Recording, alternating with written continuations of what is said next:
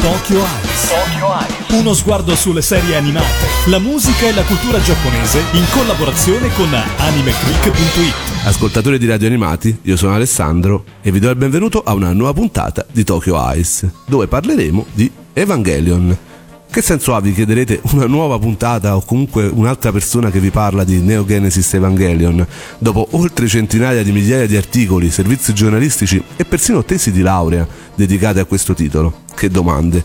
Come dice lo stesso protagonista Shinji Ikari, io sono io e nessun altro, e anche noi di Tokyo Eyes vogliamo dire la nostra, soprattutto a 20 anni dalla prima puntata di quello che è stato il titolo di animazione che ha veramente portato una ventata di aria nuova e ha poi generato quello che è l'animazione giapponese di oggi, perché ovviamente noi di Tokyo Eyes cerchiamo soprattutto di puntare il dito su quelli che sono i titoli più recenti, e non possiamo però puntare appunto il dito verso i titoli recenti senza citare un po' l'origine del tutto, quello che ha un po' stravolto l'animazione e che è stata una linea di demarcazione fra il passato e il presente, e cioè Evangelion, soprattutto come dicevo a 20 anni dalla prima messa in onda del titolo appunto di Hideaki Anno, e che è stato festeggiatissimo anche in Italia, prima a Lucca Comics con una serie di eventi, e ora appunto perciò ancora a maggior ragione oggi vogliamo fare questa puntata pure per ricordarlo con un bellissimo evento che si terrà questo weekend dal 18 al 22 maggio a Bologna. È un evento che si chiama The Legacy of Evangelion e che si svolgerà appunto durante il festival del Nipop a Bologna, e alla fine della puntata gli organizzatori vi parleranno per bene di quello che è, dove si svolgerà e di tutte veramente gli eventi importantissimi anche a livello europeo di questo bellissimo evento a cui io parteciperò. Squadra radar, riferire posizione delle due unità.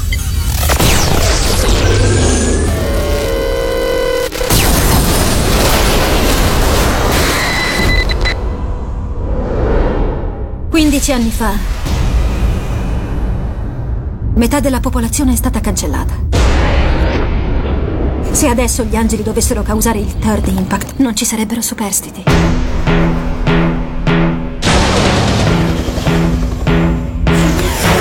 Questa è l'unità 01, la macchina umanoide Evangelion, ed è l'ultima speranza che rimane all'umanità. Si tratta di una forma di vita perfetta. Sono nati per distruggere noi che abbiamo mangiato il frutto della conoscenza.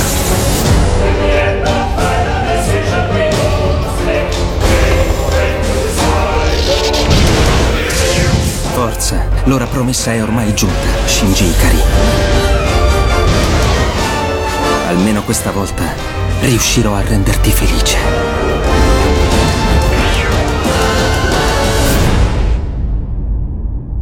Non abbiamo altra scelta.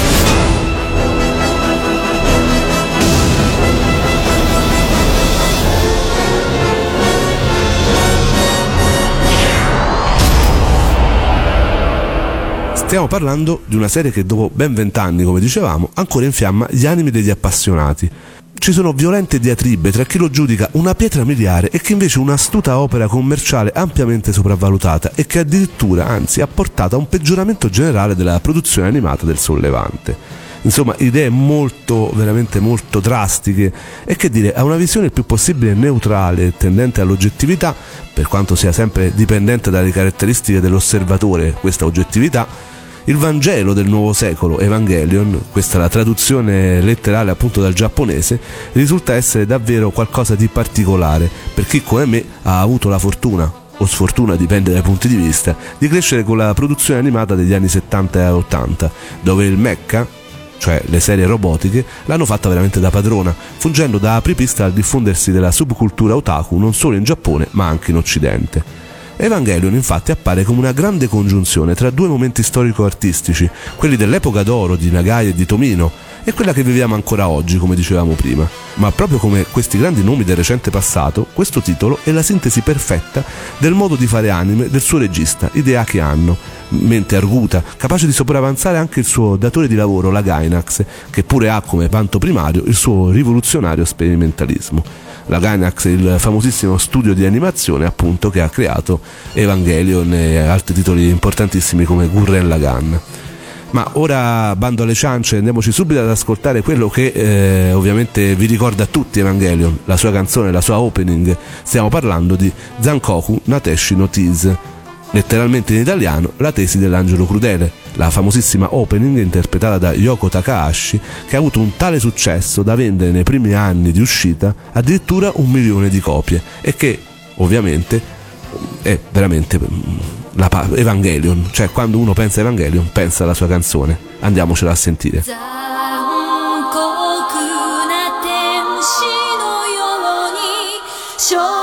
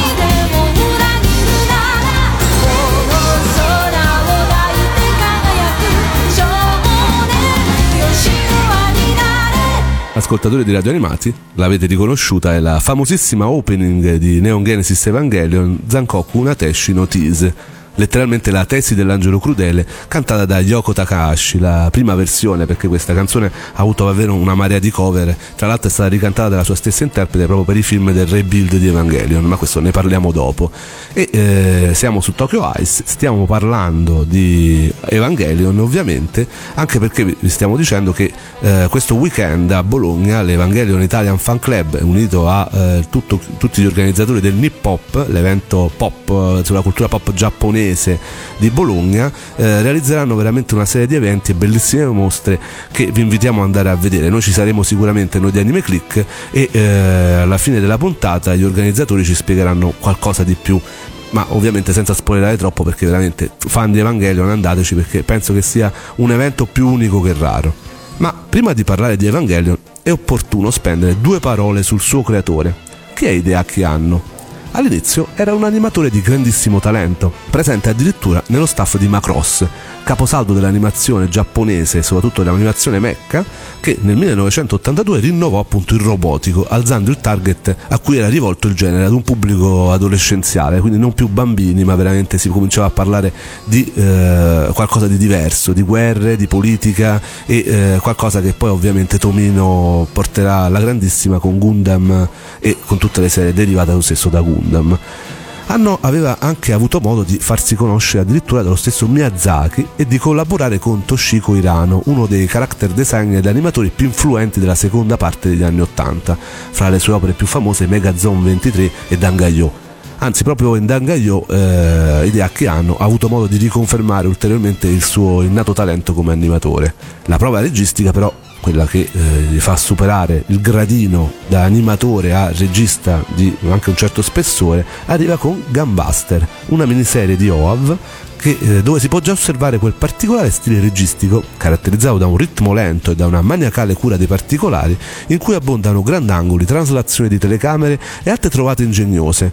In Gunbuster è già presente quel marcato citazionismo verso le opere del passato che sarà tipico della Gainax e che si osserverà anche appunto in Nadia, il mistero della pietra azzurra, altra opera di Anno, e in misura ancora maggiore ovviamente in Evangelion.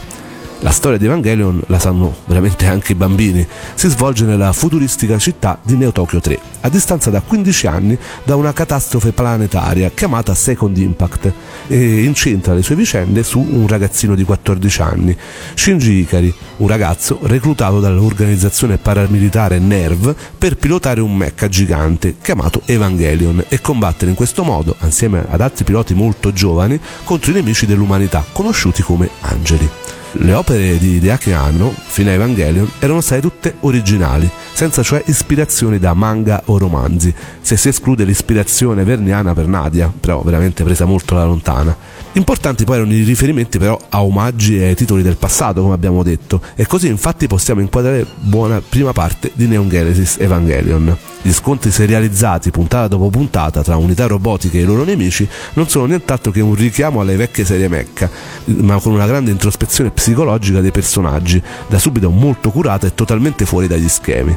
Il protagonista della storia, infatti, è un antieroe, quanto di più lontano ci possa essere dagli indomiti bellocci che avevano guidato robottoni fino a pochi anni prima. E questo poi ne avevamo già parlato con un'altra opera Gainax, quel Gurren Lagann che è stata la prima puntata di Tokyo Eyes.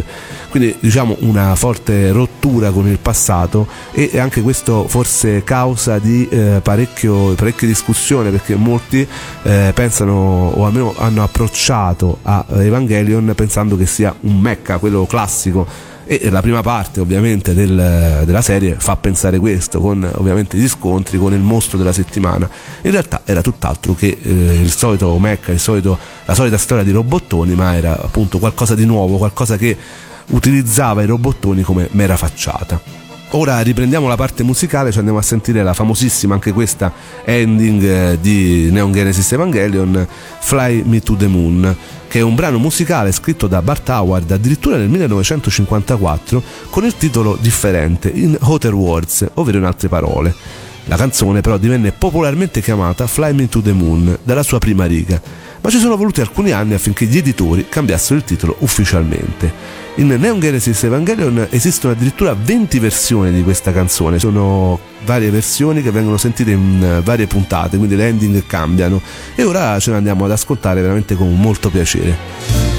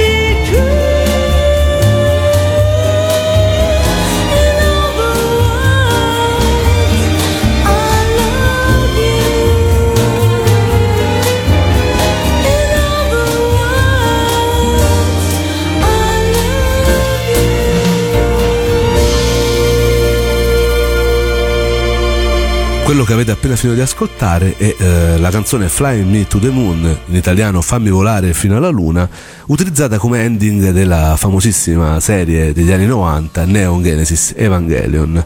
E stiamo appunto parlando di questa serie qui a Tokyo Eyes su Radio Animati. E abbiamo detto il titolo, un titolo che fa discutere tutt'oggi a 20 anni dalla prima puntata in televisione in Giappone, e che appunto potete verificare voi stessi mettendo il titolo Evangelion su internet e verificando quante discussioni e quante litigate la gente ancora ci faccia sopra su internet, fra chi appunto lo giudica un capolavoro eccelso e chi addirittura lo addita come rovina dell'animazione recente giapponese. Insomma, un titolo che comunque a prescindere va visto e su cui bisogna ragionare a lungo dopo la sua visione, specialmente dopo le due puntate shock finali che hanno veramente fatto discutere all'epoca e fanno discutere tutt'oggi con le persone che ancora non hanno visto questa serie, che appunto si accingono ora a vederla, e soprattutto dopo la visione del film End of Evangelion, dove veramente si capisce che la parte robotica e il mecca è in realtà l'involucro di un pacco ben più corposo di quella che sembra apparire come una confezione formato deluxe per attirare l'attenzione generale su un messaggio tanto forte quanto vitale per il regista stesso, Hideaki Anno. Fumo negli occhi insomma, ma di altissima qualità, con musiche e un comparto veramente tecnico-grafico a tutt'oggi impressionante e che possiamo godere nella versione Platinum tirata fuori da Dynit, ma che speriamo di poter anche ammirare prossimamente in una versione Blu-ray. Io lo chiedo veramente a ogni fiera a quelli della Dynit. Vediamo, dicono che ci stanno lavorando sopra. Evangelion è in sostanza una grande critica alla gioventù moderna e di rimando alla società giapponese di cui è espressione, nella quale i valori tradizionali vengono messi da parte a favore di un eccessivo egocentrismo. Evangelion, insomma, come catarsi del regista stesso che, proveniente da un periodo di forte depressione, punta il dito contro quello che per lui è il grande errore dei tempi ipertecnologici moderni, l'estraneamento della persona all'interno dei propri sogni. Senza andare troppo lontano, l'esempio è proprio sotto gli occhi di Anno, e cioè con gli otaku giapponesi, vittime consapevoli o no, questo poco importa, ma niente altro che un soggetto in fuga da tutto quello che può rappresentare dolore e paura, dal sesso fino alla responsabilità che fanno diventare appunto adulti. Essi sono insomma chiusi nel loro castello, circondato dal gusto feticistico dell'oggetto quale surrogato di affettività e con ben poca speranza di scappare a un destino fatto di completa solitudine e sicuramente di poca libertà. Che cos'è questo? Un mondo dove non c'è niente, un mondo dove non c'è nessuno. Il mondo della libertà. Libertà. Il mondo della libertà che non viene limitato da alcuno. Questa è la libertà. Esatto, il mondo della libertà. Per contro non vi è nulla. Finché io non penso. Esatto, finché tu non pensi. Non può essere. Io non so cosa devo fare. Provi ansia, vero? Non hai immagini di te stesso, vero? È tutto troppo vago. È un mondo dove non si può afferrare nulla. È un mondo di cui puoi fare tutto ciò che vuoi. Eppure tu provi ansia, vero? Non capisci che cosa devi fare, vero? Che cosa devo fare? Ti darò una non libertà. Guarda, con questo sono nati il sopra e il sotto. Però con questo è sparita una libertà. Ora sei costretto a stare in piedi sul sotto. Però questo ti tranquillizza, perché il tuo stesso animo ha ottenuto un po' di semplificazione e così puoi camminare. Tale è una tua volontà. La mia volontà sarebbe questa. Il mondo che ti circonda è il mondo in cui esistono il sopra e il sotto. Ma in questo tu puoi camminare liberamente. E se lo volessi, potresti anche cambiare la posizione del mondo. Quindi anche la posizione del mondo non resta sempre la stessa. È qualcosa che muta nello scorrere del tempo. E anche tu stesso puoi cambiare. Dicevamo delle puntate finali della serie che sono state fatte con poco budget. Tutti noi sappiamo che ultimamente finalmente Anno ha deciso di abbandonare la Gainax, finalmente per lui, perché si sentiva veramente oppresso da questo studio di produzione, tant'è vero che molti fanno riferimento a quelli che sono che è la SEELE, la serie appunto Neon Genesis Evangelion, questa super organizzazione che vuole prendere il controllo dell'umanità e addirittura la vuole far evolvere, e molti vedono nella SEELE proprio l'oppressione che Anno aveva per quanto riguardava lo studio di produzione Gainax, che gli imponeva determinate scelte. Oggigiorno lui si è aperto un suo studio di animazione, si chiama lo Studio Cara, e sta rimettendo mano a Evangelion, come ben molti di voi sapranno. un rebuild di Evangelion che ha fatto molto discutere e di cui ci parla Sebastian, che è a capo appunto del EIF, l'Evangelion Italian Fan, e ci racconta appunto quello che per lui è rebuild di Evangelion. Grazie di cuore ad Alessandro per avermi invitato in questo nuovo episodio, che saluto con affetto assieme a tutti gli amici di AnimeClick, Radio Animati ed Evangelion Italian Fan. Per parlare di Evangelion è doveroso introdurre quest'opera con le parole di chi l'ha creato. Eva è una storia che si ripete, è la storia di un protagonista che, malgrado la reiterazione delle stesse esperienze, si rialza costantemente. È la storia di un tentativo, quello di avanzare, di procedere almeno di un solo passo. Queste le parole di Hideaki Anno in merito alla realizzazione della tetralogia di Rebuild of Evangelion, la nuova produzione cinematografica che vede nuovamente come protagonista Shinji Ikari, tormentato pilota dell'unità EVA 01 che tutti quanti conosciamo. Nonostante molti aspettassero una produzione che si distaccasse da questo brand, hanno deciso di andare contro tendenza realizzando qualcosa che nessuno potesse aspettarsi, in una chiave del tutto nuova. Se Neon Genesis Evangelion si focalizza sull'aspetto e sull'evoluzione psicologica dei nostri protagonisti, stravolgendo quindi non solo il concetto di mecha, ma anche quello dell'adolescente che salva tutti quanti a bordo del proprio mecha, Rebuild of Evangelion crea il contesto perfetto per affrontare una delle pochissime tematiche tralasciate nella serie originale, il potere della forza di volontà. Tantissimi fan di vecchia data non riescono ad accettare la nuova versione cinematografica perché, secondo questi, snatura quanto realizzati 20 anni fa. Seppur questo credo che sia largamente condivisibile, non è assolutamente ciò che i Rebuild propongono ai fan. L'eredità della serie originale, infatti, non viene gettata dall'avvento, anzi, ne viene fatto tesoro per rendere i nostri protagonisti ancora più umani e soprattutto realistici. Tutti i fan di Evangelion conoscono i profondi stati di depressione che hanno afflitto Hideaki Anno durante la sua carriera, e proprio Anno stesso ci mostra con questa tetralogia come affrontare le situazioni a noi avverse grazie alla vicinanza delle persone che ci circondano e che alimentano la nostra forza di volontà. Quindi non più una crescita adolescenziale alimentata da quella esistenziale e dal confronto col prossimo, ma bensì una crescita che pone le proprie fondamenta sul peso che le nostre scelte possono avere sulla propria vita e su quella degli altri. Come tralasciare inoltre quello che ha contribuito a rendere Neon Genesis Evangelion una delle serie più discusse di tutti i tempi. Tantissimi, prima ancora di comprendere ciò che davvero propone Evangelion, si dedicano alla lettura e alla creazione di teorie, ma quello che moltissimi appassionati fraintendono, sia con quelli contrari che quelli favorevoli alla speculazione, è che queste vengono realizzate in maniera meramente funzionale alla trama. Le teorie, infatti, non sono altro che una libera interpretazione di alcuni appassionati, ma ciò non significa che rigano la licenza poetica, perché bisogna sempre cercare di seguire una logica. Di fatto, i Rebuild hanno creato qualcosa di assolutamente meraviglioso, perché sono un foglio bianco con sopra inciso a matita un punto interrogativo, ed è un punto interrogativo che ognuno di noi può cancellare dando libera interpretazione a quello che percepisce da tali opere.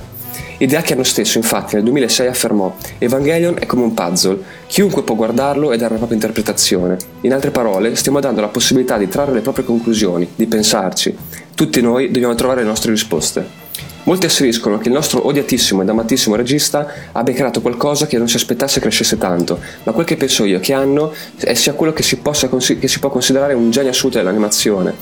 Possiamo notare di fatto che ogni volta che crea qualcosa, per quanto le cose che abbia create sono poche, ogni volta che lo fa va a comporre un puzzle complesso e difficilissimo, ma che una volta terminato regala emozioni uniche. Sono convinto che i 3 rebuild usciti fino adesso abbiano gettato le basi di questo puzzle, e nonostante l'attesa del 4° capitolo ci stia straziando e ci stia massacrando, sono certo con tutto me stesso che l'ultimo film di questa tetralogia, di questa nuova produzione cinematografica, creerà qualcosa che rimarrà nella storia, esattamente come fece la serie 20 anni fa. A proposito di Evangelion, ci andiamo ad ascoltare la canzone portante del primo film del Rebuild 1.0, You Are Not Alone, cantata da Utada Hikaru, una cantante veramente famosissima in Giappone. Pensate che nel 2010 aveva già venduto ben 52 milioni di copie dei suoi album, e che è anche famosa in Italia perché ha sposato un italiano, e nel 2014 il suo matrimonio è stato celebrato nella città pugliese di Polignano a Mare. Per quanto riguarda appunto il brand Evangelion, per quanto riguarda il primo film del Rebuild, ci canta Beautiful World.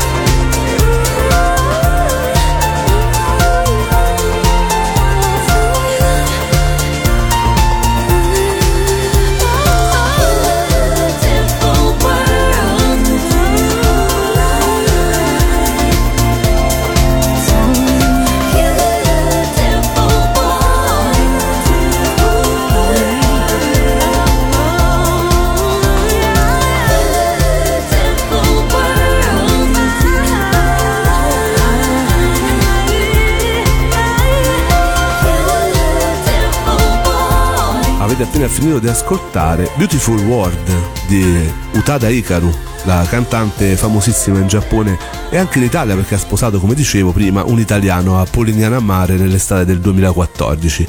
Siete su Radio Animati e state ascoltando Tokyo Eyes. Io sono Alessandro e stiamo parlando di una serie mito, evento, Neon Genesis Evangelion. Una puntata dove purtroppo ho dovuto riassumere davvero al volo parecchie cose, ci sarebbero temi di cui parlare veramente lunghissimi, ci si vorrebbe addirittura, penso, almeno altre 5-6 puntate, è impossibile parlare di Neon Genesis Evangelion in una puntata sola. Vi abbiamo dato alcuni spunti, ma soprattutto siamo qui per raccontarvi di un evento molto importante che festeggerà appunto i appena passati 20 anni di Evangelion e di cui ritorna a parlarci uno degli organizzatori, Sebastian, dell'EIF, Evangelion Italian Fan, e a lui la parola. Voglio invitare tutti quanti dal 19 al 22 di maggio a Bologna per prendere parte al più grande evento mai realizzato prima d'ora su Evangelion. Questo vedrà coinvolte conferenze, mostre e addirittura proiezioni gentilmente concesse a Dynit e che vedranno Death and Rebirth, End of Evangelion e Rebuild of Evangelion 1.0. Tutto questo grazie alla collaborazione stretta con Nipop, Giappone all'infinito, che ci ha aiutato a realizzare questo evento e che coinvolgerà due mostre, una di Giorgia Belletti, amica ed artista di Bologna. La seconda è organizzata da Ivan Ricci, graphic designer di Roma. Ivan ha coinvolto 12 artisti nazionali, nonché professionisti del settore, nella realizzazione di 12 tavole assolutamente inedite e realizzate proprio per questo evento. Tutto questo sarà assolutamente gratuito, ma se voleste prendere parte alla nostra campagna potrete farlo sostenendoci con il crowdfunding. Nella campagna crowdfunding potete trovare 3 perk dedicate ad Evangelion, nella quale troverete i booklet realizzati di Ivan Ricci oppure le tavole di Georgia. Assolutamente da non perdere. Vi invito tutti quanti perché questo evento sarà di importanza fondamentale per affermare l'importanza del fandom italiano di Evangelion, non solo in Italia, non solo in Europa, ma anche nel mondo. Grazie davvero di cuore a Alessandro per avermi invitato in questo episodio. Vi saluto e vi aspetto a Bologna dal 19 al 22 di maggio. Ciao! Quindi ritornando a noi, ci vediamo appunto questo weekend per chi vuole venire a Bologna. Ci saremo anche noi di AnimeClick, ci sarò pure io, Alessandro, quindi mi troverete in giro, dove ho anche una conferenza appunto domenica per quanto riguarda i videogiochi e i nuovi media, e soprattutto per quanto mi riguarda proprio a me personalmente sabato con la Dynit, con l'EIF, con Nipop, appunto per parlare della situazione degli anime in Italia. Quindi andate sulla pagina del Nipop e seguite ovviamente tutto il programma e anche dove ci siamo noi. Io vi saluto, vi do appuntamento alla prossima puntata di Tokyo Eyes, vi do appuntamento su YouTube per quanto riguarda appunto le vecchie puntate di questa rubrica, e quindi seguite, perché fosse la prima volta che sente Tokyo Eyes, lì andate a recuperare tutti i titoli di cui abbiamo parlato nel passato, e poi ci vediamo ovviamente tutti i giorni sulla rinnovata AnimeClick, dove potete recensire Evangelion e tutte le serie che state vedendo anche in questo periodo o anche avete visto in passato. Anzi, fatemi sapere sempre il vostro pensiero sia sulla pagina Facebook che sul nostro sito, dove ovviamente troverete tutte le news e magari finalmente riusciremo a dirvi pure quando esce il nuovo film del Rebuild of Evangelion. Ora ci lasciamo, ci andiamo ad ascoltare una canzone dal titolo in tedesco che appunto è la canzone che conclude il film The End of Evangelion, che vi dicevo prima essere veramente per me uno dei momenti più alti per quanto riguarda l'animazione giapponese. Questa canzone ha un titolo tedesco di cui io non conosco assolutamente la dicitura, io già parlo giapponese in maniera orrenda, già mi avete ripreso anche sulla pagina Facebook di Radio Animati. La canzone si chiama Komm Super Todd, che è tedesco ovviamente, come dicevamo, e vuol dire in italiano Vieni dolce morte, e come dicevo è la canzone finale che si sente nel film End of Evangelion, canzone che è stata scritta, i cui testi originali sono proprio dello stesso regista Hideaki Anno. Andiamocela ad ascoltare.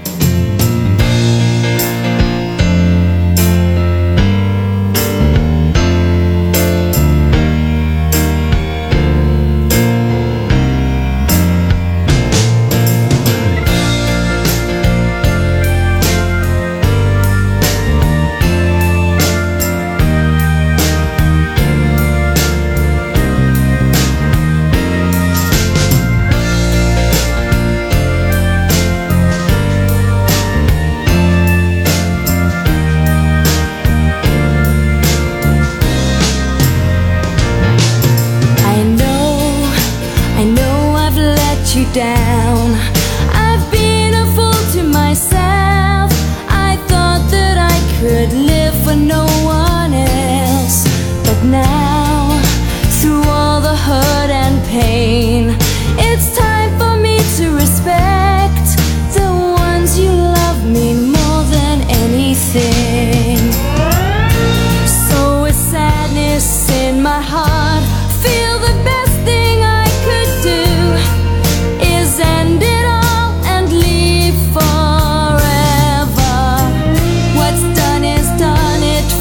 so bad. What once was happy now is sad.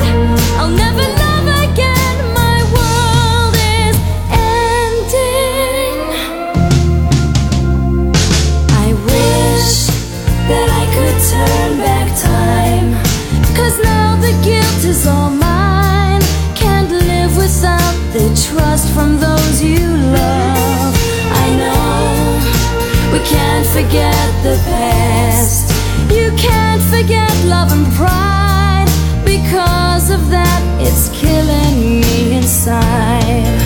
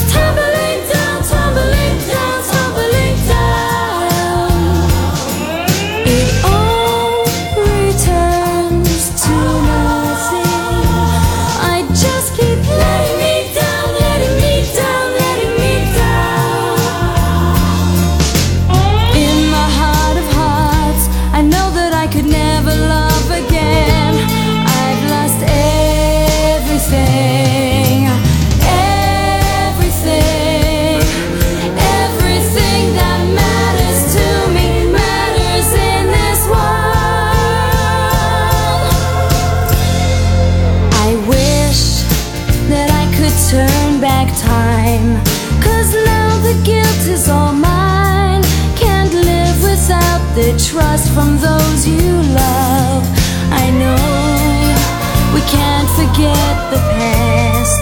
You can't forget love and pride.